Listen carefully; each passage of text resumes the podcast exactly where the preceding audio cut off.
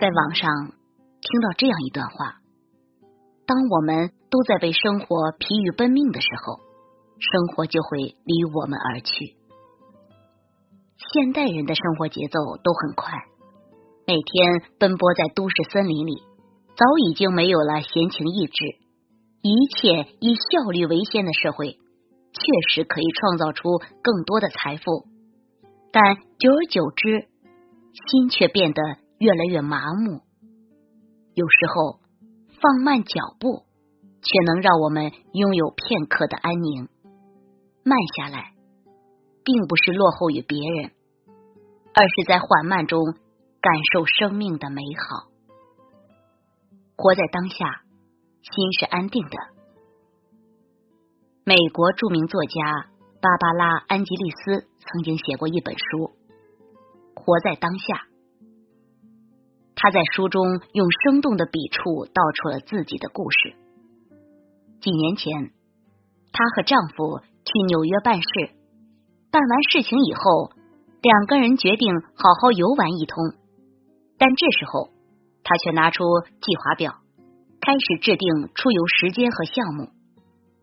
丈夫看到她这个样子，突然很生气，质问她：“你为什么总是像神经病一样不停的计划、不停的列表？你就不能轻松一下，不要老想着去控制一件事情吗？”听到“控制”这两个字的时候，他突然冒火了：“我不是想让大家玩的好一点吗？”后来冷下来，他慢慢察觉到。自己真的太累了，努力的让对方开心，努力的安排每一件事，但事实上，并不是努力越多越快乐。她哭着对丈夫说：“我好害怕不努力，失去很多东西。”丈夫却说：“你每天神经那么紧张，如果一直那么努力，就会失去所有的东西了。”从那一天开始。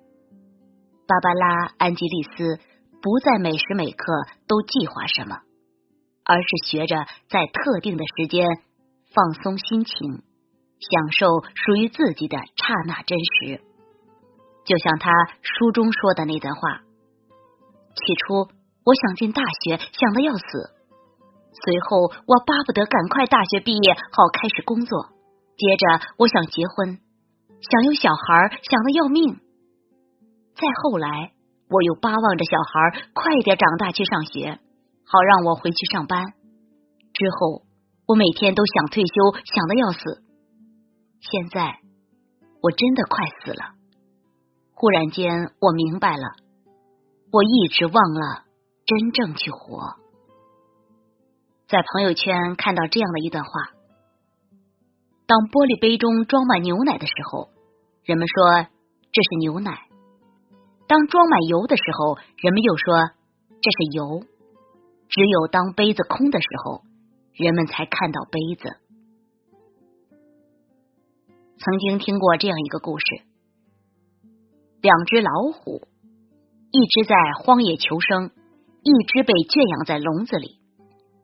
荒野中生存的老虎很自由，但有时候也会挨饿。被圈养在。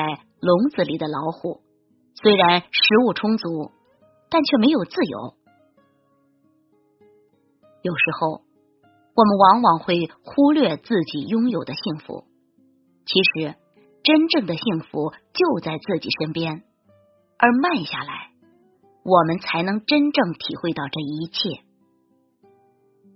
在这个喧闹的世界中，每个人都有自己追逐的目标。为了买到好的房子，为了拥有昂贵的车子，为了一次奢侈的旅行，我们不停的奔跑，最后却发现并不快乐。其实慢下来是一种乐趣，一种生活态度，也是最好的养生。当我们在缓慢和快速之间找到一个平衡的支点，那么生命才能流动起来。也才能明白生活的意义。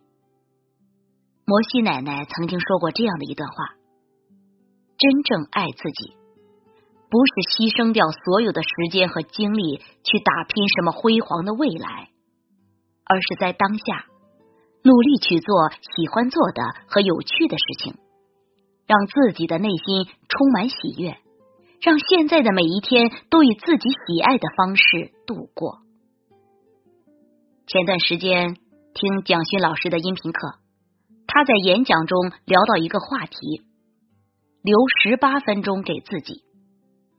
他说：“一天二十四小时这么漫长，我们能不能留十八分钟给自己？人一生有无数个十八分钟，对于一天来说，十八分钟确实很短暂。但你会发现，我们身边有很多人，他们没有自由思考的时间。那么，十八分钟我们可以做些什么呢？